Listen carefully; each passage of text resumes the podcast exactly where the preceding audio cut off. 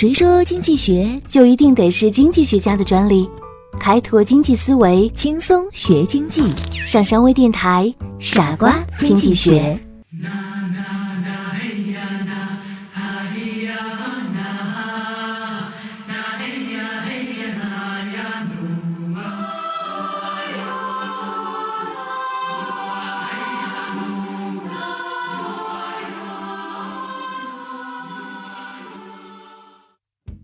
欢迎收听今天的傻瓜经济学，我是上山。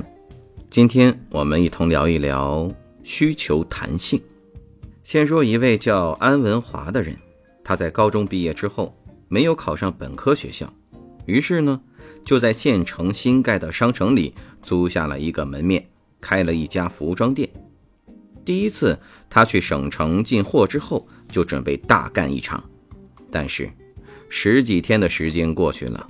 才卖出去两三件衣服，而这些衣服呢都是非常时尚的款式，并且价格还比别人的价格还要低一些。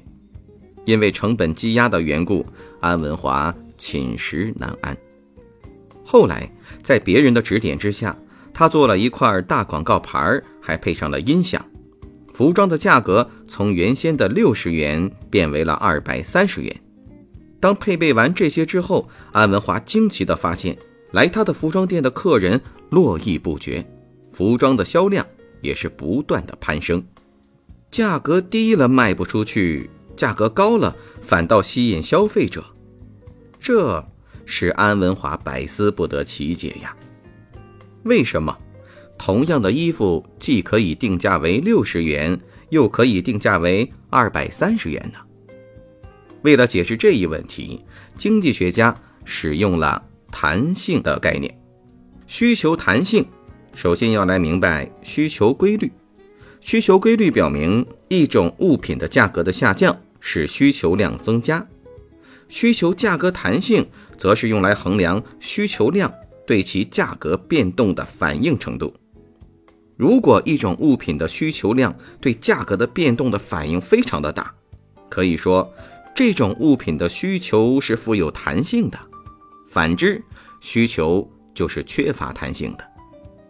这里面还有一个公式，感兴趣的小伙伴们可以用笔来记录一下：需求价格弹性等于需求量变动的百分比除以价格变动的百分比。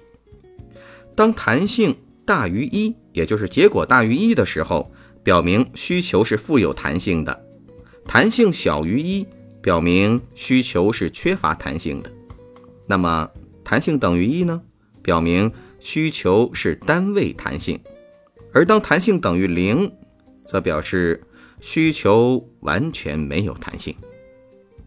在现实生活当中，有很多的商品是缺乏弹性的，比如粮食。如今。商品打折已经成了一种风气，无论大街小巷，总会看到大甩卖、跳楼价、大放血等等字样。但是人们很少看到粮食等商品打折销售，缺乏弹性就是其中的主要原因。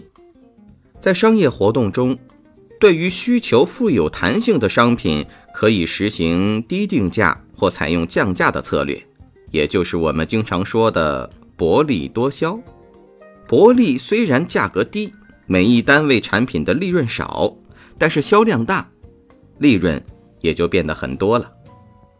因此，降价策略适用于这一类的商品，但是对于需求缺乏弹性的商品，则不能实行低定价，也不能降价出售。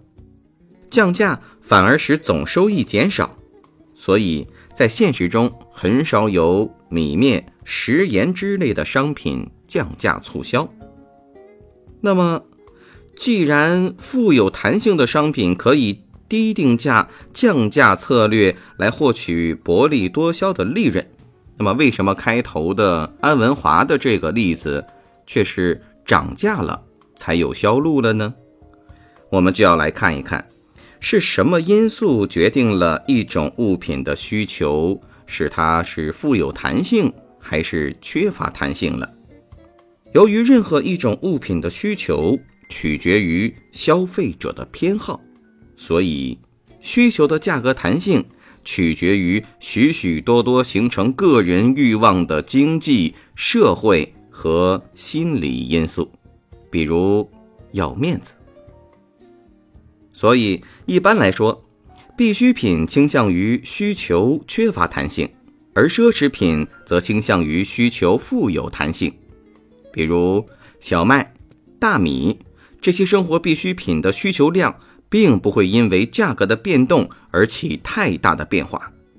与此相反，当一艘游艇价格上升时，游艇需求量会大幅度减少，原因是大多数人把小麦、大米作为必需品。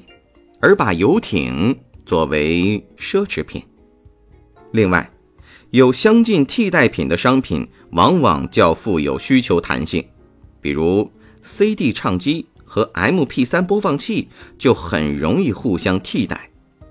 当前者的价位上升的时候，就很容易导致后者的需求量的增加。所以，了解需求弹性，使人们对日常经济生活就有了更深入的认识。现在你了解了吗？